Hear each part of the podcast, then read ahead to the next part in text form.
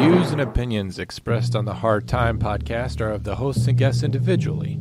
The Hard Time podcast is for entertainment purposes only and is not affiliated with any entity, agency, or department. Human beings have thoughts and feelings that do not necessarily affect the professional performance of their duties. Ladies and gentlemen, the story you're about to hear is true. The names have been changed to protect the innocent.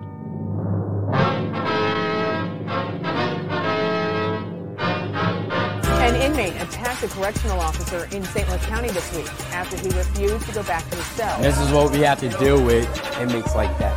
Yeah, 24 7 to sit there and come up with ways to outsmart. So they always want to try, but we've got to be proactive. Officers being praised for their quick actions. Got to still remain professional and, and, do a job. County Sheriff says, quote, they are heroes in my book. Regular day at the office.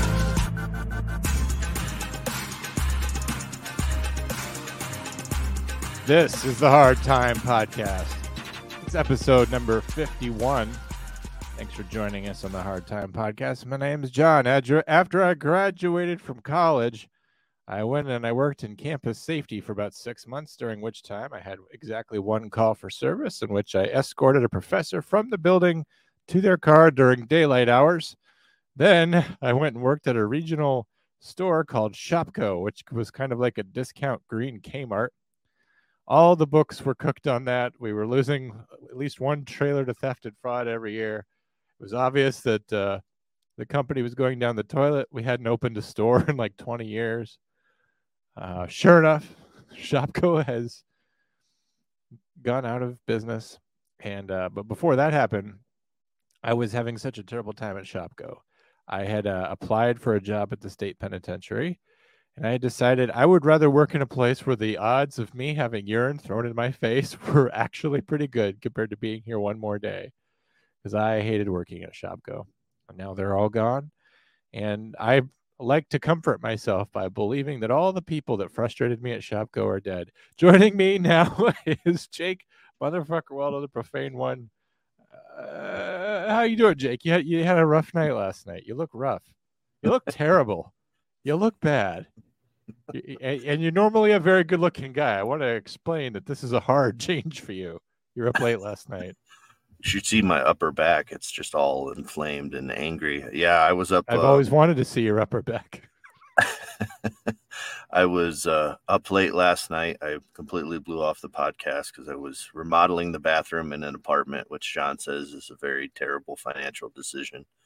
Uh, but uh, remediated some mold, took off all the drywall in the shower area, and then put up new drywall uh, redid all the plumbing, and then put new um, a new surround in the shower. So the only thing that's original is the tub. So it was about 10 hours and eight trips to Home Depot, but I got it done.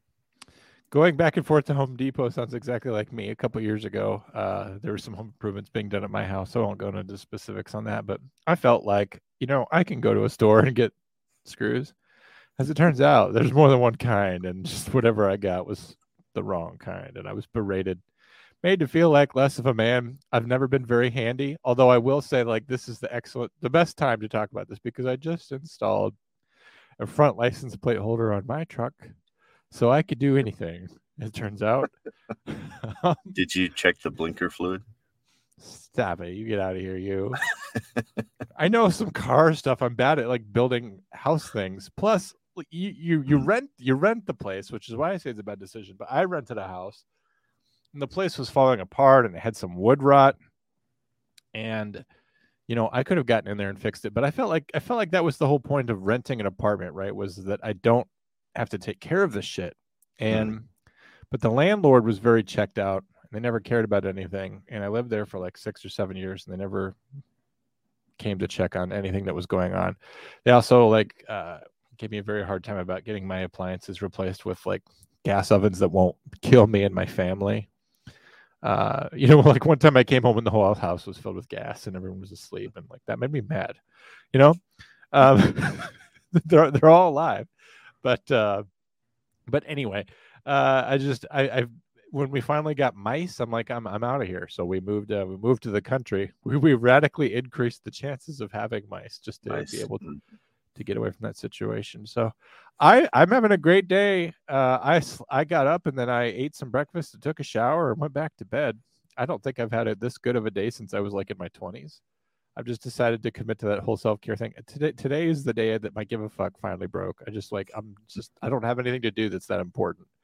And even though I definitely do and I'm ignoring it, uh, today's the day where I got to enjoy it. So, uh, speaking of being lazy and not doing a whole lot around here, uh, we got a special presentation for you for episode 51.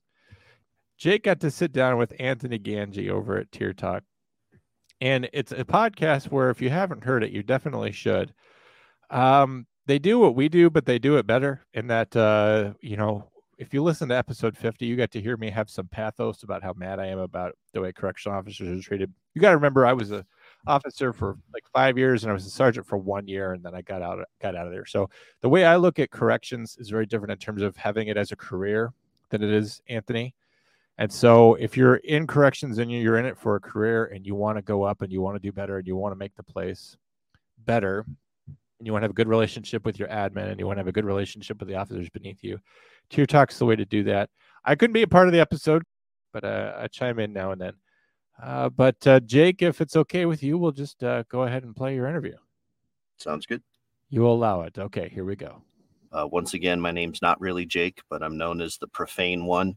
Uh, I'm an active sergeant in the Southwest United States, full time father, and occasional podcaster. So, about uh, twice a week, we do Hard Time. And tonight, I have a special guest, a special episode. We're going to break from format a little bit here and uh, interview Anthony Gangi, uh, author and host of Tier Talk. So, welcome. Oh, thank you. My name is uh, Anthony Motherfucker Gangi, no relation.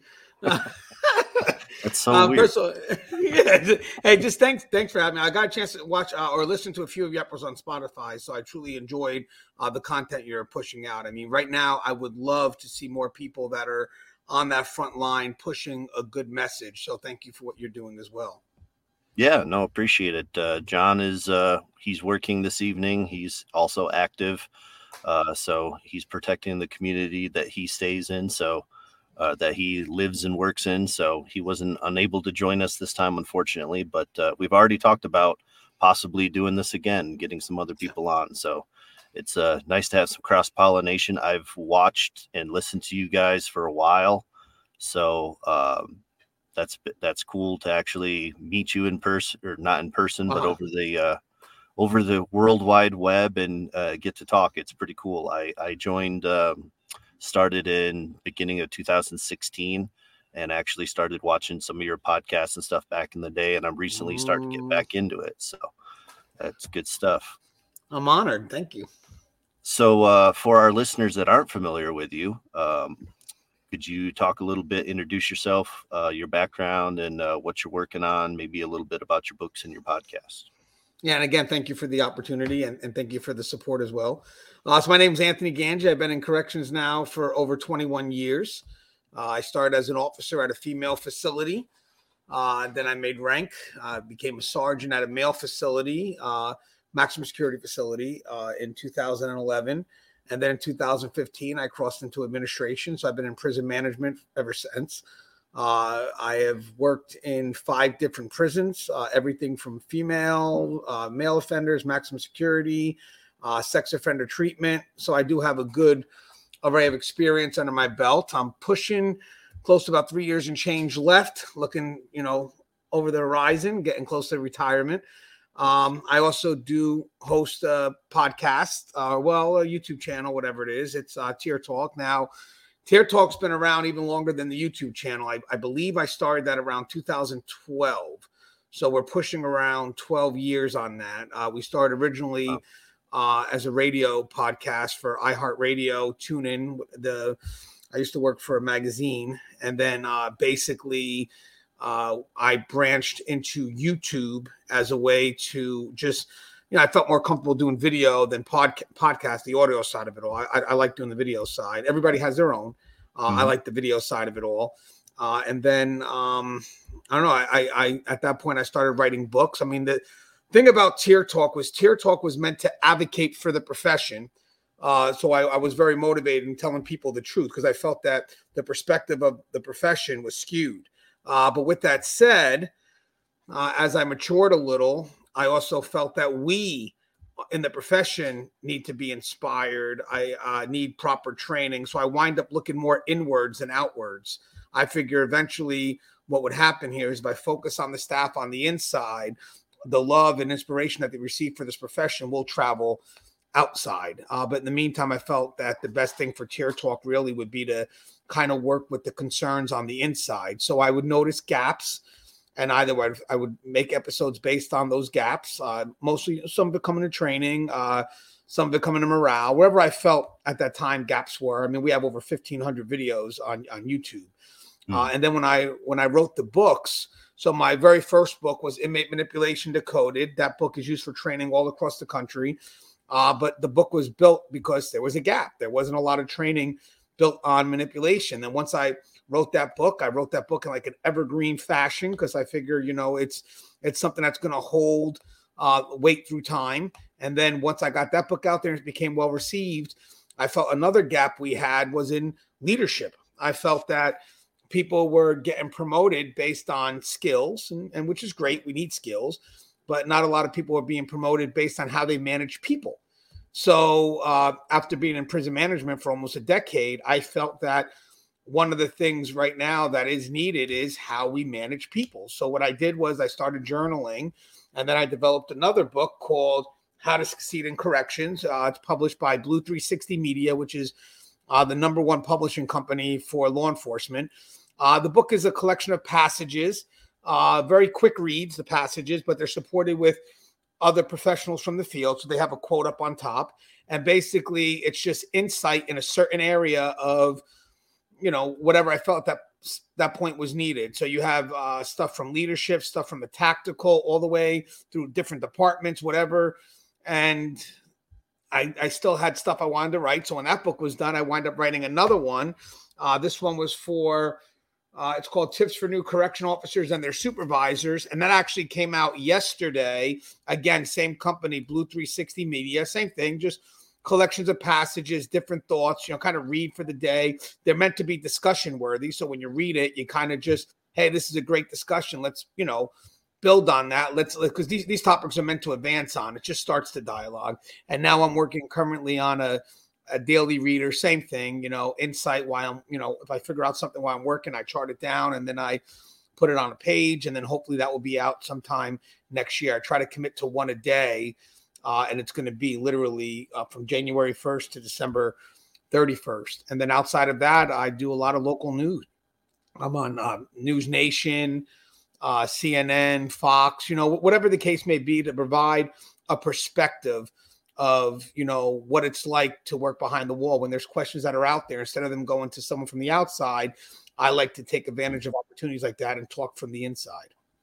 Yeah, well, and I appreciate too your perspective because, like you said, you you're going through your history, starting off, you know, working in the field and working in a, a lot of different disciplines and stuff, having that wealth of experience. But even though now you're working, you're not work walking the tiers, right? That's as much, um, but you still are concerned about what's happening behind the walls and the profession as as a whole which is something that's lacking in a lot of admin a lot of people um you know there i've i've seen a lot of places where people fail upwards and uh, get promoted and like you said or it's just skill based or whatever or um, i've seen some people where it's almost like a manipulation thing if admin thinks that mm. they can they can control someone that's who they want they want the yes man they don't want uh, somebody that's going to really lead. And um, I just kept, caught your video you dropped a couple days ago um, on leadership on a couple of those five tips that you had and stuff. And I thought that was really interesting because I just went to a leadership course um, for my organization and talking about that switch going from l- knowing your skills and maybe um, not just like your skills and your rules and the law and those sorts of things, but making that transition into leading people and how that's mm. really your job. That's important. That that's a completely different um, aspect of the job to get into. Um, I don't think people really appreciate how little training there is generally on that. Um, I mean, Mm. I got two weeks of training and there wasn't anything special as far as the skills, except um, I'm in a smaller organization. So a lot of the stuff I work directly with admin, directly under them. So um, I do payroll and stuff, help with that. I help with uh, with training sometimes with policy and procedure and with um, interviews and stuff like that. So in addition to the normal counseling and dealing with inmate problems. So um, I appreciate it's a lot of good experience working as a sergeant, getting um, that. But um, what uh, what do you think about is is one of those gaps that you're seeing right now in uh, in leadership? What's a what's something that um, you think people need to trend towards if they're going to be successful? Yeah, well, first off, that's a great question, and I'm using. I love using the word gap because at the end, at the end of the day, we want to try to bridge those gaps. Um, so, so there's a couple of things. So, if we're gonna focus first on leadership, uh, there's a couple of things. So, uh, one thing is, I think we need to promote people uh, that know how to provide an environment that's psychologically safe for staff to feel included, uh, to learn, uh, you know, to contribute and then ultimately challenge what we call the status quo. I'm, I'm a big fan of um, a lot of business books on leadership. I also follow a lot of professor, professors. Recently, I've been reading the work of Timothy Clark, who is where I'm getting that model from about psychological safety. He said that when you lead, you have to provide an environment of psychological safety because people, you can't lead through fear. So what happens here, if people don't feel that they can speak, if they're if they're led through fear then the problem is they they wind up not giving you the best uh, that Mm. they can get, give. And, and in, corrections you need decision makers. So i think right now with corrections you know we're changing. Obviously corrections is changing uh, and, and i don't think people are afraid of the change. I really don't. I think people know it's happening. I just think people are concerned about what they have to let go in order to move forward with the change. And I think with corrections right now is we have to remind people that during this process of change, we're not letting go of core values, especially safety and security. That that mm. has to be the centerpiece of everything that we're doing. And when we go to manifest the change, we got to let people know that these are the areas that we're going to have that's foundational. And at that point here, where do we go with that foundation? Now, for leadership, I think we have leadership right now that doesn't know how to communicate that change. I feel we also have leadership that is very quick to uh, shift in regards to external pressure, as opposed to really just fighting for what matters. I mean, we we've done topics on this before about you know never sacrifice the important for the urgent. The urgent is usually external pressure. The important is is the core values. And I think that what happens here is when you have leadership that shifts, it makes frontline hesitant because frontline doesn't know what they're holding on to. You know, are, are, can we hold on to safety and security, or are we losing that? So I, I think right now, in order for us to create really good change, the leadership has to promote an environment where staff can communicate, staff can get involved. The the four stages of psychological safety to me matter. I, I want staff. So when I work, I want my staff to be involved in a lot of the decision making that we make, which means that even if I'm as a leader, I say what we got to do, I'll push down the how. You guys tell me how you want to accomplish it. And then, I, and of course, through transparency, I'll provide the why. But but you mm. guys tell me how you think it's the best way for us to whatever whatever it is that we got to solve. How what's the best way to accomplish that? So I want them to feel first. I want my staff to feel included because the opposite of that is excluded, and that's a feeling of inferiority. I, I don't want my staff to come in thinking that they're less than anybody because when we're trying to solve problems and I got you know experts all around me and my job is really as a leader is to facilitate their expertise we're going to sit as equals because i want them to not be afraid to provide me their best solutions even if, if, if it's nothing's 100% you know but but give mm. me something. And then the one thing is is i also outside of you know making them feel included i want them to learn about what we're doing. I want them to ask questions. it is no foolish question here. I want to give them an environment where they're safe to you know ask the questions that they need so they can get a better understanding of where we're headed because i want them to buy in. I know corrections is a very tough job but it's also beautiful work that we do. And i don't think that's showcased as much. Every day we're making an impact and we're changing lives whether it's the population whether it's us whatever it is. It, it's a job that does have a lot of beauty connected to it. But unfortunately you know when you're constantly surrounded by negativity uh, you don't always see or appreciate those rare but beautiful moments. So I hmm. want people to kind of understand that the change we're building is a change that hopefully increases morale, builds on innovation. But if you don't understand, management needs to be transparent with the efforts because we got to build trust. And I think right now that that's another thing. The trusting relationships between frontline and management, they don't exist, which means that when they don't exist, conflict really becomes conflict. It's not it's not about growing, it's about me versus you. I'm to win this argument and you don't grow that way. I want to go to a table and if I'm wrong, tell me I'm wrong and and I trust you, you trust me. Let's it's not personal. It's an idea that may not work then tell me what your thoughts are because you're on the floor solving problems that I don't even know exist half the time. And then once you encourage people to learn, then part of the model here is that they start to contribute so now I got people who are contributing to the change that we're trying to push across that are actively committed because they feel that, you know, they're heard. And then next thing you know, once they contribute, then they start making suggestions of their own. And that's where innovation comes. But right now, if we don't mm-hmm. have leadership that that understands the importance of psychological safety, how important it is to listen to your people and provide them an environment where they can speak and you listen to their ideas and you and and, and you work with them uh, when it comes to developing those ideas within a shared partnership so we have their commitment. Well then the, the thing here is if you don't do that you're going to get staff that won't make decisions. They're going to become disenfranchised. And right now corrections needs innovators and you're mm. not going to do that as a leader if every time your people go to say something you belittle their suggestions or outright disregard it. So I think the one gap right now that I'm really trying to work on, I kind of talked in circles, but the one gap that I'm really trying to work on right now is to create an environment where leadership provides psychological safety so staff can truly be the best that they can be. We need their input. Yeah, well, and that's I I was when I was going through that course, they were talking about the different types of uh, leaders and stuff, uh, different styles that you have and they bring up like autocratic, democratic, laissez-faire. Um, you know, and it's like I get that for for a lot of things. I feel more like the the servant is really important. I mean, that's what sergeant means is servant, and a lot of people forget that.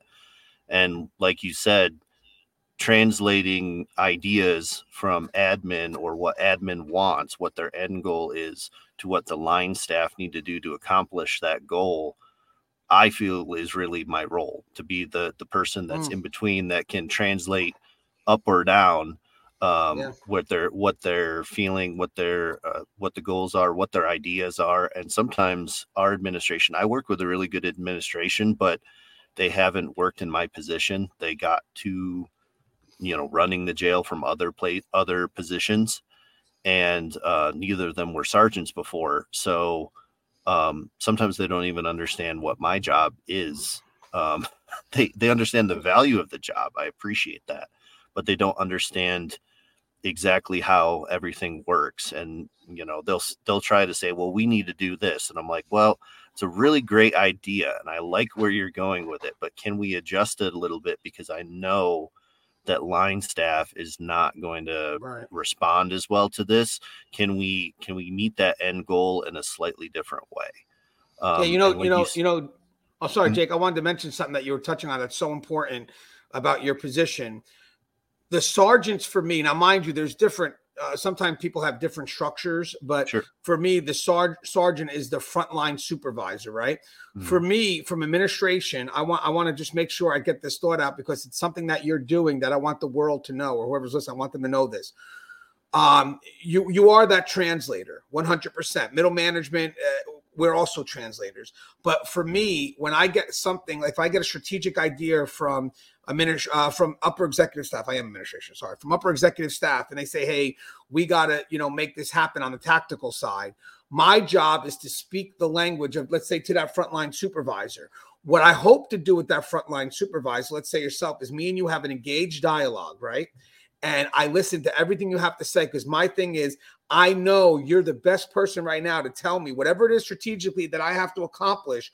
You are in the best, per, or you're the best position to tell me how it can be done because you know what your staff needs and they trust you to speak on their behalf. So I think what a lot of leadership misses out on is you as the sergeant, you as that frontline supervisor are key to create an emotional buy-in. Mm. You know, because I can't translate my uh, like I, I can translate the importance of my emotions to you, but now you have to talk directly to your people. So when we work together and we agree with something, I need you to take that energy with you and then find a way to get your people to connect to that energy, whether it's aligning them to a purpose that we all agree with, or whether it's just kind of like, hey, we're doing this because you know this is the way you want it to get done. Because ultimately, I want staff to be committed in their efforts because corrections you need commitment. Even when people are like well this job's pissing me off gangi's pissing me off i'm i'm i'm not going to be 100% at my job today. Be careful with that because that affects the mm. people next to you. So with that said what what i love what you just said is that as that supervisor if, if me and you are chatting and then you come up with me and you come up and you tell me all the things that you feel will be the best way to accomplish whatever this generalized goal is i expect you then to help me translate buy-in and commitment. And that's where you as a supervisor matters because you got to one and I, I always do it this way. You got I, my job and, and and your job right? I, you're going to get my wants because I, I got it from the executive staff. So this is what i hmm. want.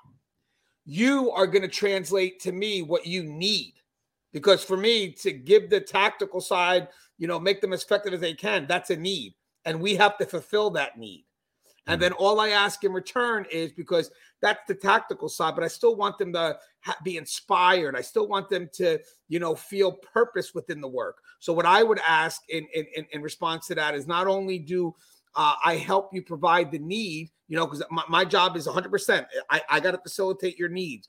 But I love if you can do me a favor. After we all communicated, can you translate buy in? Can you translate commitment? So I know for a fact that I got workers that still feel valued, even if I wasn't able to share uh, what the overall mission was is with them. I have you that can translate that emotion. I, I thought I, I didn't want to gloss over what you said, but that's powerful to me. Yeah. Well, and that's and that's the thing. It's it's a very unique position for people to be in. I I took this position uh, just for family reasons. I didn't do it because I felt like I was the only answer, the you know ultimate uh, corrections officer. I was going to fix everything or whatever. But um, it's been really enjoyable. But it's it's one of those jobs where it's like you own all the failures um, uh, fall on your shoulders and you know the successes are other people's. So it's the Mm-hmm. it's the line staff there it's their successes. You have to you know give them praise rightfully so for uh, doing the right work. I mean we have notes that we keep on office uh, officers and i try to put as many um john said he, they felt depleted. He was he was their last option uh, which is funny which is funny because when I applied, um, I was fairly, um, I'm, I'm pretty, o- I speak openly no matter what. I'm from New York, so I've got that, that just like no nonsense way of talking. Doesn't matter where I'm at. Even if I'm talking to my two year old, I'm just like, what the fuck's up? You know, like Yeah, me too. Me too. it's, uh, it's, uh, and when I went to, told people were asking like who's applying, who's applying, who's going to be a sergeant, I applied. Nobody else from my organization applied they only had outside applications. So unfortunately, I was their only. I, I told um, the administrator because we went through a slight administration change, and I said, "I'm. I feel bad that I was your only option." And he's like, "No." He's like, "It's been great. It's been really good." He's like, "Where things are clicking, things are working well." You know, I like getting the positive um, and negative feedback. You know, it's like, give me give me a goal and let's let's try to meet it. You know and that's the number one thing for us right now that we're working with is morale and I, i've told admin they're like hey we need to have this many officers because we have numbers we need to worry about overtime and these things and i'm like man i'd rather have a lower number of officers with better morale and the ones that want the overtime to get it than to be fully staffed with a bunch of people that are going to put our organization at risk. That's kind of the the spot that we're at uh, right now, and a few people that are leaving. I'm like, hey, you're you're leaving, but you're you really put us in a bad HR position, put us in a really bad um, just safety and security position. Um, I, I don't feel bad uh, moving on from them and trying to get some fresh blood in. yeah, you know, you're you're you're right, Jake. So so here's the thing with uh first off, we talked about rank real quick. Um, for me, when I'm looking at someone who is on their way to make rank, uh, one of the questions that they would ask is, you know, how many years you have come in uh, that you have, or how many years you need before you got to make rank. And it's like I don't, I don't think it's measured that way. Um, I, I, I think to be honest with you, people that get rank uh, may expect that they have to know everything before they enter the position. Which, to be honest with you, it's when you start the position that you truly learn because you never really understand what that position is like, even from the position below. So what I what I look for is someone like yourself who's willing to grow and develop into the position. I, am not looking to transform people. I'm looking to cultivate people. I don't have time to transform. And and, and lately, uh, just in general, when you start the hiring process out of desperation, uh, you're transforming people. You know, and people that wouldn't be ready. Where back in the day, it's like, hey, academies don't transform; they mm. cultivate. Mm. They yeah. cultivate people. That means there's a spark that they see and they help ignite it. And then when the person gets into the facility, we teach them the application behind uh, whatever the lessons that we'll learn. So it's a great partnership, believe it or not. You know, the hmm. academy kind of works on the academic side, provides the foundation, and then the facility says, "Hey, it's not about forgetting what you learned because I, I, don't I don't agree with that, but I do agree with let's teach you how it applies, and we'll kind of figure out what works." and what doesn't work. Because again, the academy's got to teach things very general. Uh, but mm. then you got the behaviors of each facility that uh, have different ways of adapting. Um, but but with that said, with morale, morale is tough because uh, morale is an intentional effort. I did an article a while back for the AJA about is management solely uh, responsible for your morale. Now, granted, um, I use the word solely for a reason. I hmm. think that management's job is to create an environment in which people can seize their highest potential, can find purpose. I, I, believe all that matters. I do. I strongly believe that we have a right to be fulfilled. We're, we don't have to be happy every day, but we have a right to feel fulfillment in what we do. And even if I have a bad manager, that doesn't negate the fact that my work, you know, my work has value. I don't give a shit, you know, how bad someone treats me. I got to make sure that I still connect to my internal why. So I may have people all the time that challenge me, and if I leave my value for recognition for external purposes, uh, then the concern is going to be is that I am going to shift. I'm going to lose value. But I made it clear because I didn't have a perfect career. You know, I worked in five prisons. I I worked for some really good people, but I also worked on the reverse of that. I worked on I worked with people that were just the opposite, and I realized pretty quick that I can't give them that much control over my fulfillment because eventually it gets to that. First, the person's making you unhappy,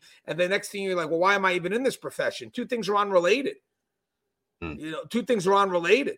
You know, you cannot allow someone, uh, I'm sorry, bad manager or not, to take away the value that you know uh, this profession profession provides for you. Because then what's going to wind up happening is, is you're just going to stop providing value, uh, and then yeah. now you have a life of, of, of, of no purpose. But for the morale part, I believe, yes, management is extremely responsible for creating a culture that allows people to grow and develop. You got to put good leadership there because at the end of the day, leadership's job is to create future leaders, provide an environment, facil- facilitate their needs. Now, you mentioned servanthood or servant leadership. I am a believer in that, but I also believe that there's a level of interdependence uh, that matters now. Mm-hmm. I believe it, it's not so much me being out there serving my people, which is a part of it. Don't get me wrong, but right. it, it, it, it's also a part where we we kind of help each other. Like when I walk into a room, I know for a fact I can't do it alone,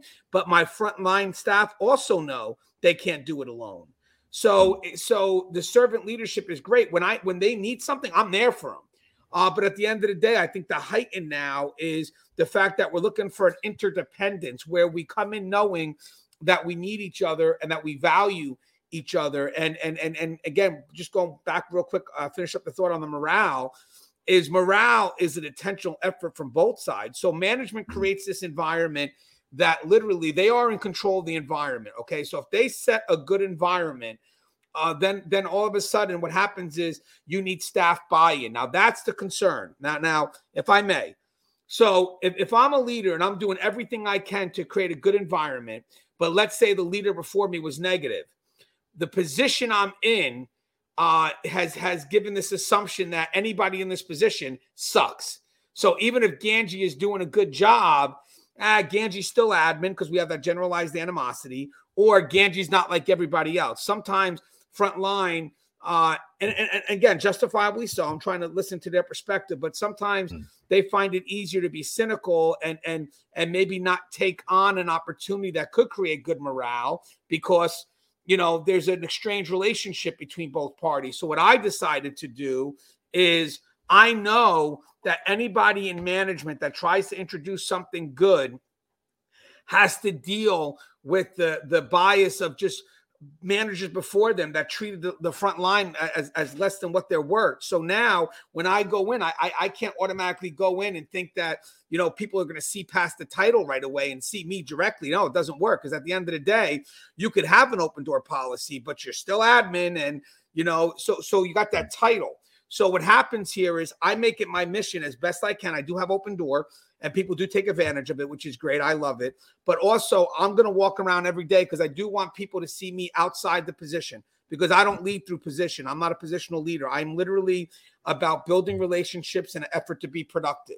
So, having said that, my number one goal is to work with my staff, but ultimately be productive for the agency. Because if I'm if I'm just building relationships to build relationships, then I'm not really going to do much for the agency because I'll be too worried about trying to be Mr. Popular. Uh, but ha- mm. and you know that as a leader, you're going to make some unpopular decisions. But with that said, if I provide something to the front line, and and I, I you know, and, and I want them to let's say take it. Most of the time, it's it's me, it's admin not going to take it, but Here's what I decided to do, and I think this works.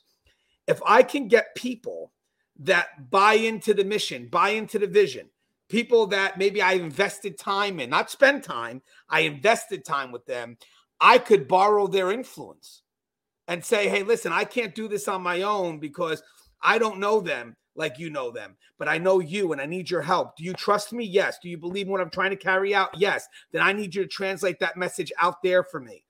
You know, I'm not looking to hit the masses because we're not ready to hit the masses when it comes to morale because I know I'm going to get resistance. But I'm looking for a small group of early adopters. If you could give me that small group of early adopters, then we could exponentially grow.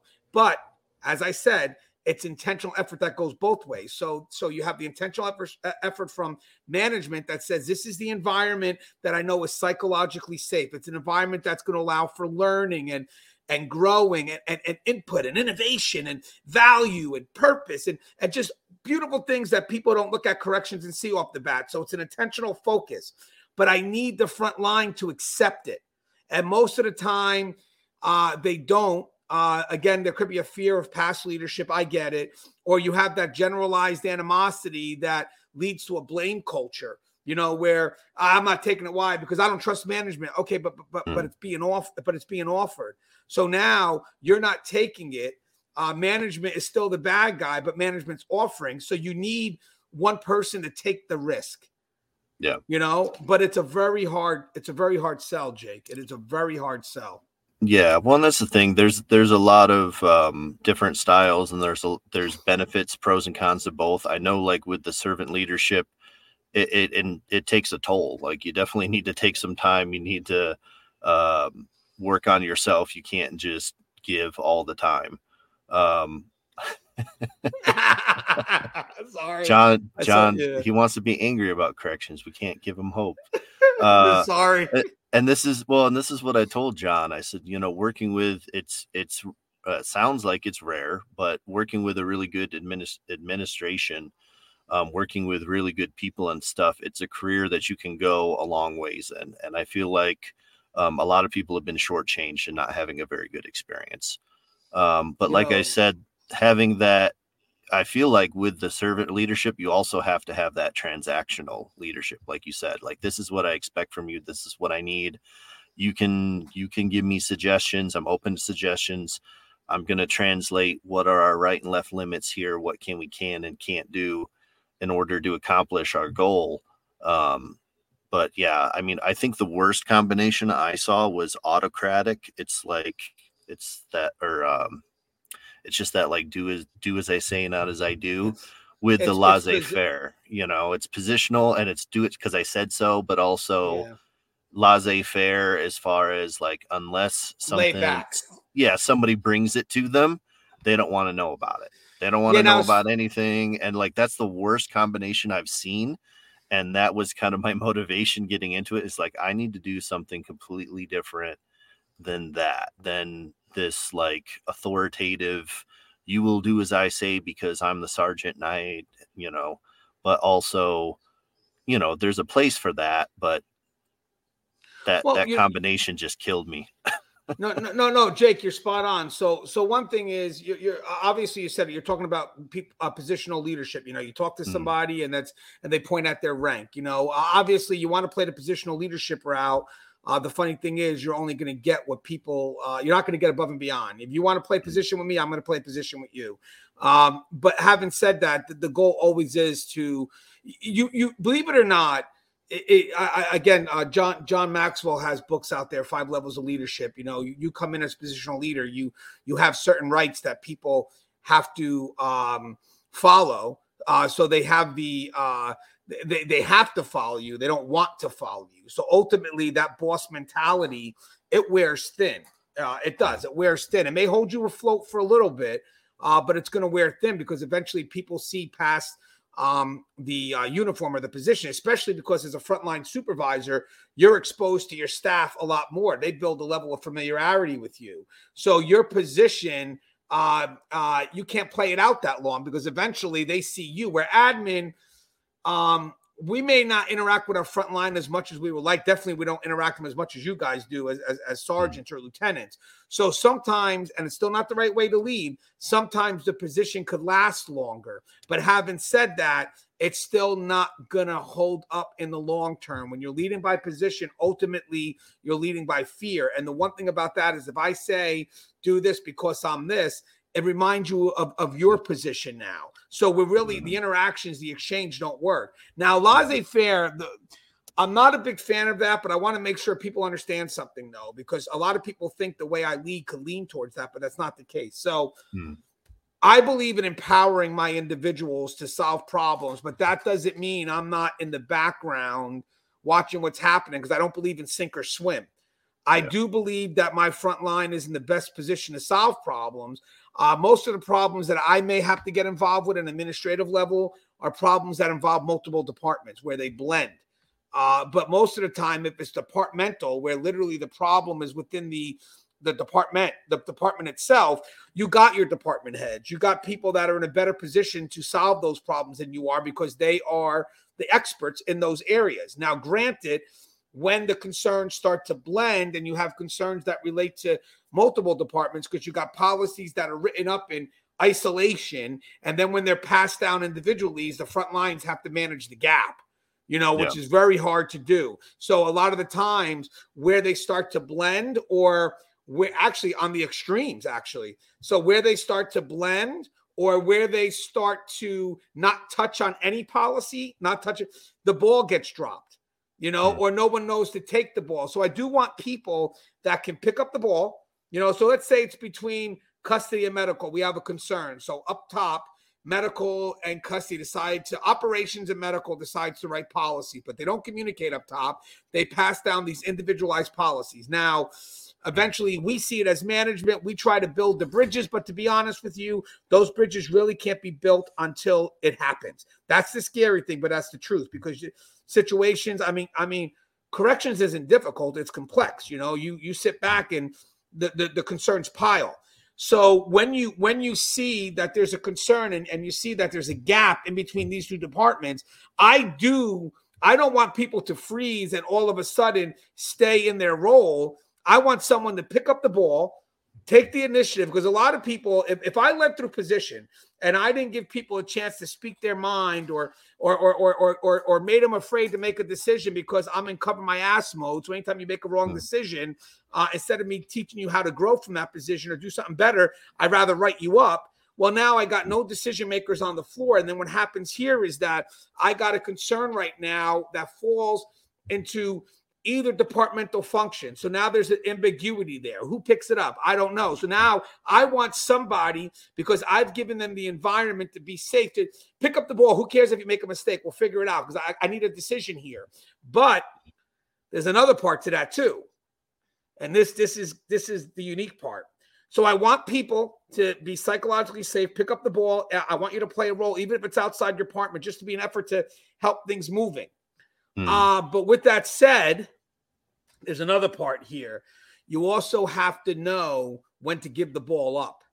Yeah. You know, so we're, we're, yeah, we're yeah. So you know that already. So like, let's say again, I, I kind of use medical and uh, custody sometimes because you got two, um, uh, you know, highly essential positions, and you know, safety and security versus care, and sometimes we could bump heads. Sometimes, you know, not all the time. Mm. Sometimes. So you sometimes good leadership knows when priorities shift you know, and that's fluid. That's in the moment. But mm-hmm. having said that, I need people to kind of make decisions when those priorities shift. And the yeah. last thing I want to do is create an environment where when a ball drops, it stays dead. It's like, mm. whoa, what the hell happened here? Well, that was medical. No, no, that was custody. I don't give a shit at that point because it's still the mm. house. So when I'm administration, when I'm in, well, well, yeah. So when I'm administration, one thing I, I I'm, I'm very big on is bridging the gap between you know custody civilians all levels because i answer to the house which literally is everything we're about so hmm. if, if i have custody let's say that says that's medical's fault and custody may think yeah we're going to prove it's medical's fault and custody gets the win and custody and medical's like nah that's bull that's custody's fault and the medical's worried about getting the win the house still loses yeah ultimately the house still loses. So I, I don't want like the ball drops and, and we're at a table because my job, sad to say, guys, but my job is as administration, I, I my job is to Monday night quarterback, but it's not to second guess what my people did. It's just to make sure all my T's are crossed and I's are dotted because eventually any of these matters could always go to court. So hmm. sometimes mm-hmm. Monday morning is to follow up, just to cross some T's, dot some I's, close the packet off be done with it, move on to the next issue that's going to happen in about five ten minutes. Uh, but with that said, I don't want the blame culture. And sometimes what the blame culture is, there is a ball that's dropped. And maybe it is a policy that was written in isolation and front line. All of a sudden, maybe because they don't get along, we don't know, the two departments don't get along, a ball gets dropped in either the blend of a function or it gets dropped because no one thought about this function in the moment. So, how do we pioneer and how do we innovate? Is we give people the right to make a decision on the floor. So, I want I want somebody coming in, grabbing that ball and saying, Hey, I know at this point there was a concern, so I decided to go this way with it. And even if it's the wrong decision. I'm going to listen to that person's intent and I'm going to do whatever I can to cultivate that person. Even if it's wrong, I'm going to cultivate that person to still be a decision maker. So I could take that failure and we could teach that person. You know, I could do whatever I can because the last thing I want is for someone not to take the ball because the because believe it or not, uh, not making a decision is a decision. It's a choice. right. So yeah. So now now this person here who does what they could do. Now maybe it wasn't the best of choice hypothetically, but their intent was right where it needed to be. And how do you know that? Because I asked you and we chatted. I got to do whatever I can to motivate that person to keep that initiative because that's someone that may be good for a future leadership position. Mm. You know? Well, and Jon brings up a good point too. Even as a, a, sergeant or lieutenant, you you have to be willing to make a decision, even if it's the wrong one. Even if you're making a decision with impartial information, and you're you you have to make a decision, and you have to go. You have to be willing to be wrong sometimes, and and take the correction later if need be. But the way that I found with that I, I learned best, um, that I taught best when I was field training people, and that I've carried on into supervision is letting people know what the end goal is. This is what our end goal is. I don't care so much the steps. You don't have to memor to memorize one through 25 is going to be more difficult than okay. Th- these are your right and left limits, and this is what we want to do And if you can find a way to accomplish that, then we're good. So that they have that freedom to be like, okay, well, you I know usually we do it this way, and they come to me and they're all apologetic. I I I know this is how I was supposed to do it, but I did this and that. I'm like, okay, but you met the end goal. Okay, you didn't violate policy in this or anything in this instance. So good job, you did the right thing. And, and then they just like ha- sigh this, have this like sigh of relief. It's like, okay, you did the right thing. Or I can say, like you said, you know, all right, I see what you did there, and it's great that you took the initiative. Maybe we can. How can we tweak this though, so that if this comes up again, we can have a favorable outcome. Maybe it's it wasn't favorable, maybe it was, but we need to tweak this a little bit. So how do how do we put our our collective heads together to do this? But I really appreciate the you know that The effort. you made it you made the effort that you made the decision. So you- yeah, you- they're good. Jake, you're so you're so everything you're saying is so spot on because so one thing is uh when I approach a situation that you know may not been the outcome I wanted, I do ask questions, but not based on judgment. I ask them on curiosity. I'm, I'm just curious. Mhm. There's no judgment here yet. I can't.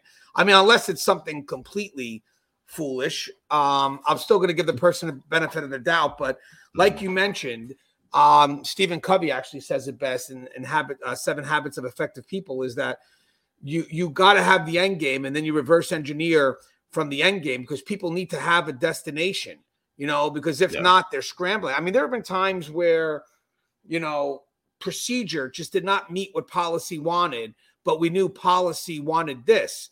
So i there should always be freedom in in the procedure uh Yeah. to get to that end game so like you even mentioned here it's like yeah hey you, there's a difference I, I- think people should know this there's a difference between I don't even want to say violating policy. Uh, or I'm, I'm, I mean, I don't want to say violating procedure because you don't want to violate policy.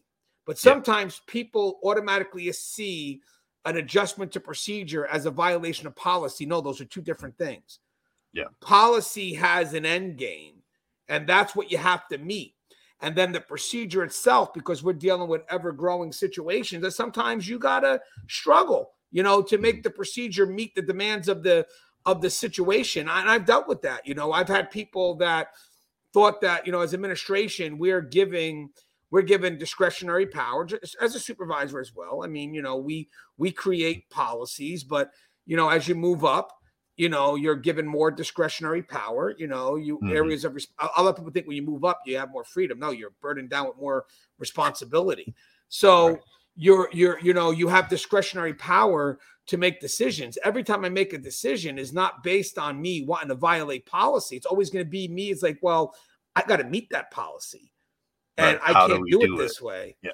Yeah, I, I had a, I had a concern one day where when I was a sergeant, and so eh, for anybody that's in front line that you're you're starting, you know, if you want to move up, you got to have that higher level thinking. You got to understand the house as a whole and really take your thinking outside of your particular department because that's key. And I always was very empathetic to other departments' needs because I'm just empathetic in general. Uh, I, I've never had a war with medical, never had a war with social services. Even as an officer, I understood that I have dedicated people that have a job to do. And for, for them, it's important. And I have to be able to support that, just like I would expect them to support me. So we had an issue a long time ago where there was an error made uh, by medical, and there was a guy that had a double hernia at a halfway house that should have been brought to the outside medical. Um, but someone had made the mistake and thought that they had to come to the facility first. And when medical had came out and said, "Hey, we made a mistake. This guy's on his way here."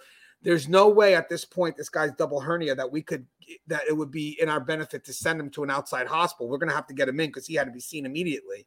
So when we got there, uh, when, when the person got to the facility, I looked in the car and I saw the bumps and everything. I was, a, I was I had a sergeant, a couple of GAs with me, a couple of officers with me, and medicals with me. And the biggest concern was I couldn't strip this guy from the you know came from the outside. I couldn't strip him. I couldn't pat frisk him. Uh, maybe pat frisk, but definitely couldn't strip him. I could push him through a metal detector. I mean, there's certain things I could do, But the main procedure of someone from the outside coming in is they have to be stripped, and I, I'm, that's not going to happen. I there's I can't even move this freaking guy. So I, I I learned a lesson that day. So everything I write in my books, um, I remember where I learned the lesson. I journaled it, and when I had to justify that decision, which uh, you know I have preservation of life, I had to go ahead and when I had to communicate that to the people who said, "Hey, Gangi, we can't let him in because safety and security, we can't strip him." All of a sudden, I started thinking of likelihood versus probability. Yeah. And I made the decision because nothing, you mentioned something great right a moment before about not always having the information. You Mm. don't, but you still have to make a decision as if you do. And the funny thing is, your experience is telling you what to do. You just got to learn to listen to it. So even though people may think, oh, you're going to make mistakes, they're usually strategic mistakes or strategic risks based on your experience of, you know, eh, let me just do this. You're not, you're not, you're not making a decision based on nothing. There's something there.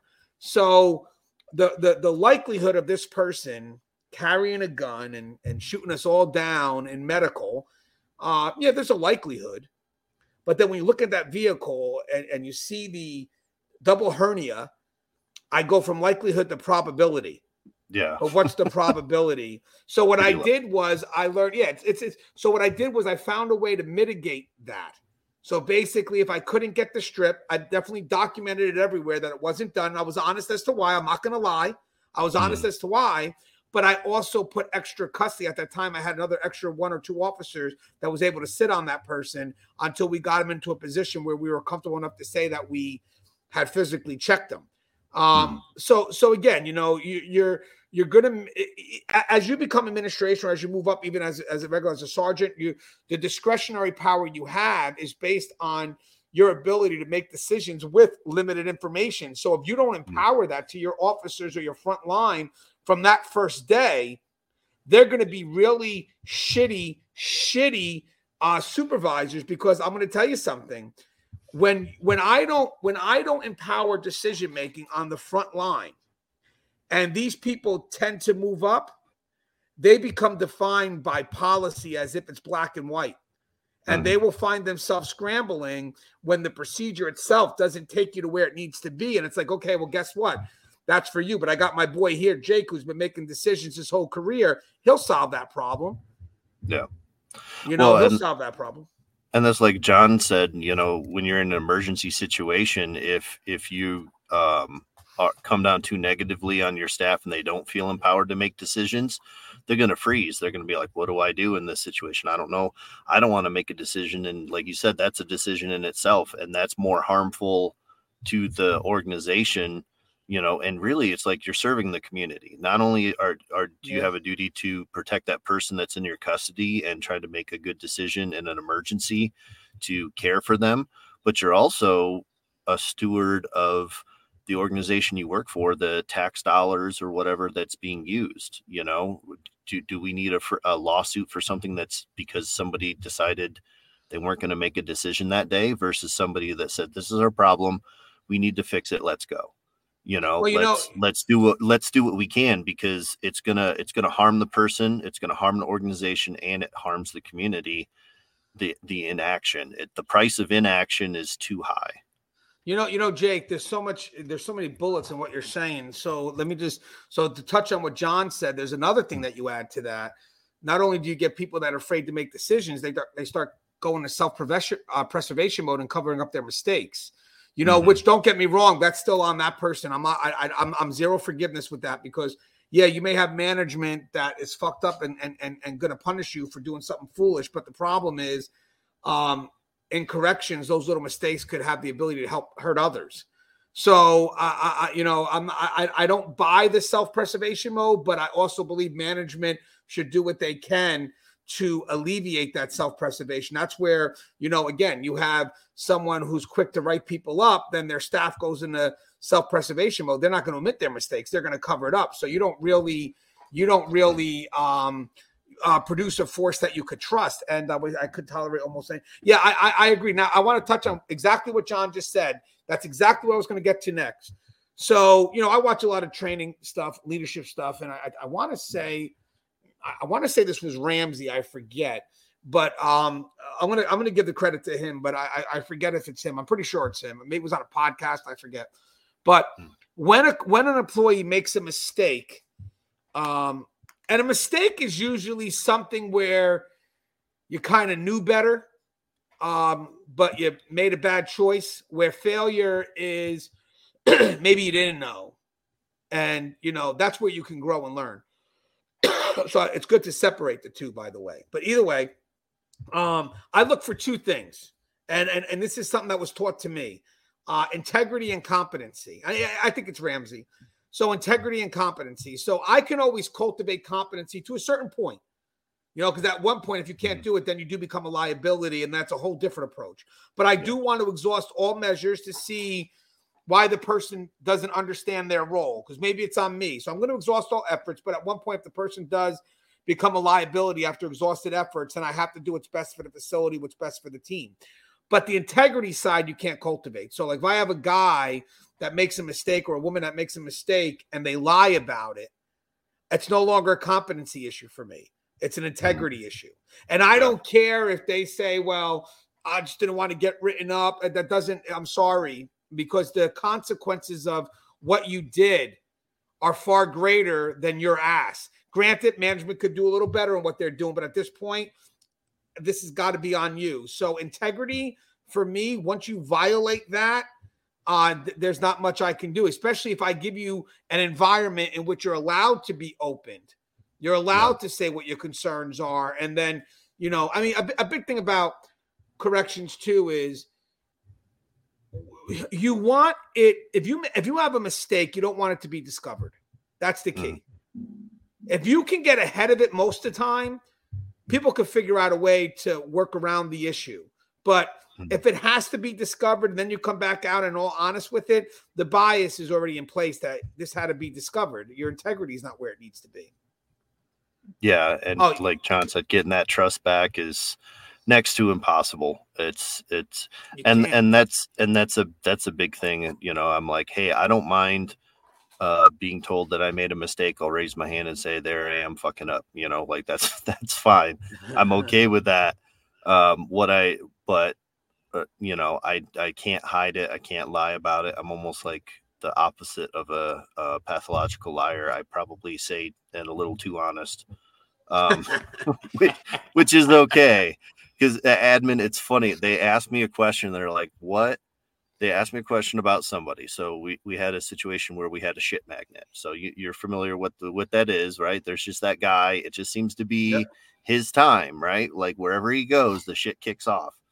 And he was like, he was all upset about it. And I, it's funny because I just had that situation again last week with a different officer, and he's like, you know, if they put me somewhere and something goes off, and I'm like, dude, you're the shit magnet. Don't blame the, the sergeant for that. That's that's on you. Uh, just hopefully you can pass that baton on to somebody else. And admin asked me, they're like, what is this officer's issue? And I said, he's on some hot girl shit. And he's like, what? I'm like, you know how that like they like when the, you, you can't like the hotter they are, the crazier they are and stuff. I'm like, Yeah. he feels like we literally have a crystal ball and is so self-centered that it's like we are literally putting him in the worst position to be there.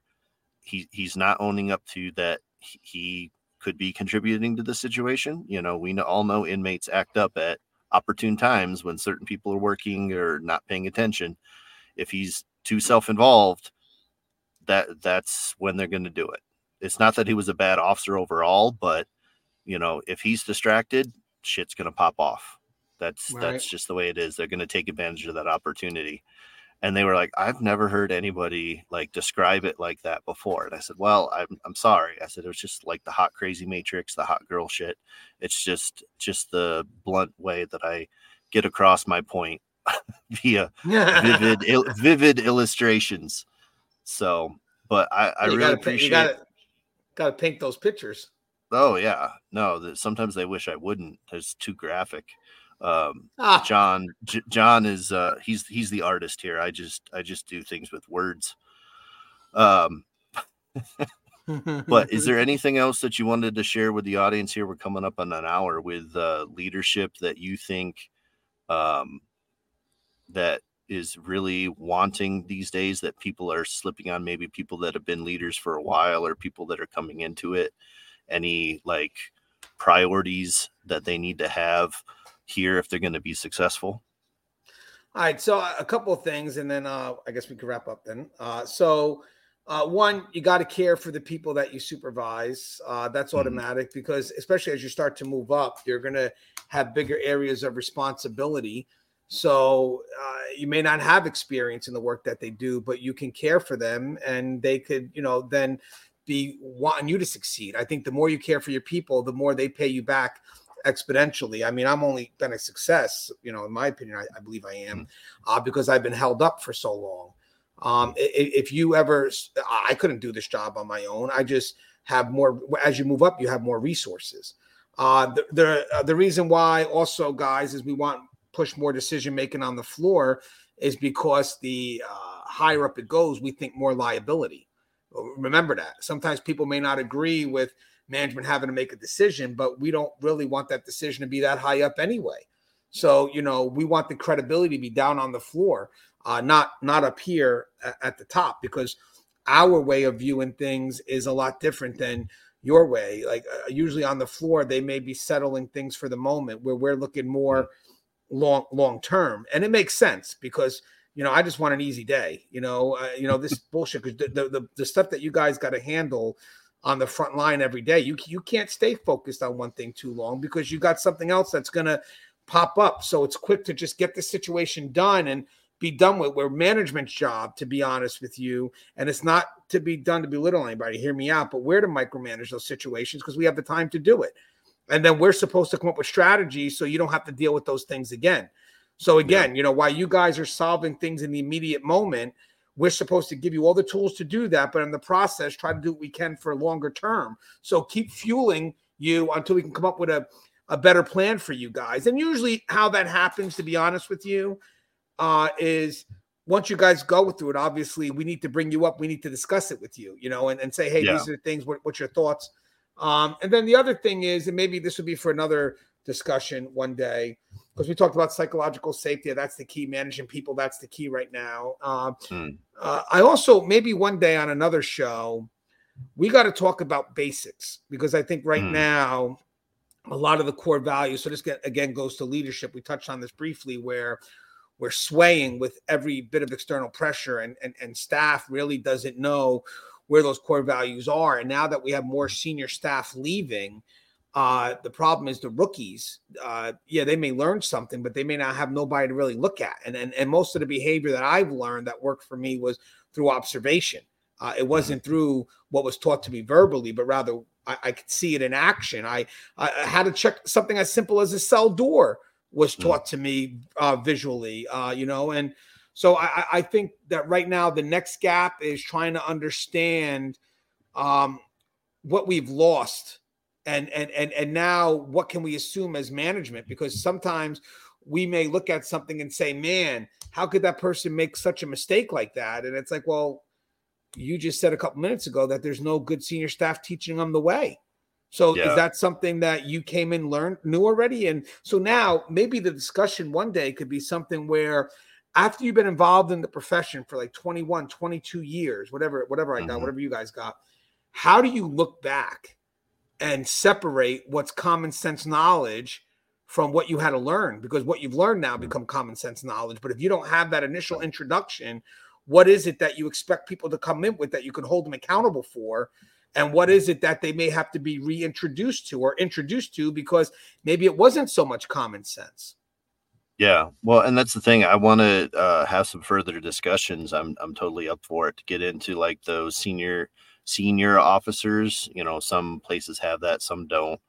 Um, things that they eventually slip up on, some of those pitfalls that they can fall into, and and newer officers. And I think this leadership discussion really is good, even for newer officers, because they need to understand. You know, they have to have that service minded um, they have to be self-motivated and stuff if they're going to be successful like you said if you just you've dealt with bad sergeants and administrations and stuff you know difficulties or at least as you've gone through it's it hasn't all been uh peachy keen i'm sure in your career for 20 years but you you continue to push through it and that these are some of those strategies having those discussions. It shouldn't come down to line staff having to do that, but uh, it really should come from the top. But unfortunately, there's not a lot of um, there are a lot of administrations that don't function very well, and uh, that aren't doing those things. So maybe some of those tips, some of those things these officers could be. And we did a thing on uh, exit leave voice neglect EVLN. Mm. Uh, we did an episode on that. Um, you know, it's like if if if you are going to be loyal, if you're going to stay with a you know organization for a little while, um, you know, you got to look for those small victories and you got to be able to improve. So I think this stuff will be good even for some of our our newer officers. So thank you for having that. Um, where can people uh, find your book? Where can people find Oh. uh, you and Tier Talk? Uh, and by the way, the people that need this stuff aren't always the people that watch it. Right. Uh, you know, let's let's be honest with that. So, uh, so inmate manipulation is available on Amazon. I, I self-published that one, uh, even though it was edited and stuff by 2020 Media. It was self-published. Uh, How to succeed in corrections, and the new book that just came out today, uh, tips for new correctional officers and their supervisors, is available through Blue 360 Media. When you purchase those books, they're forty dollars a book, but you also have access to an ebook.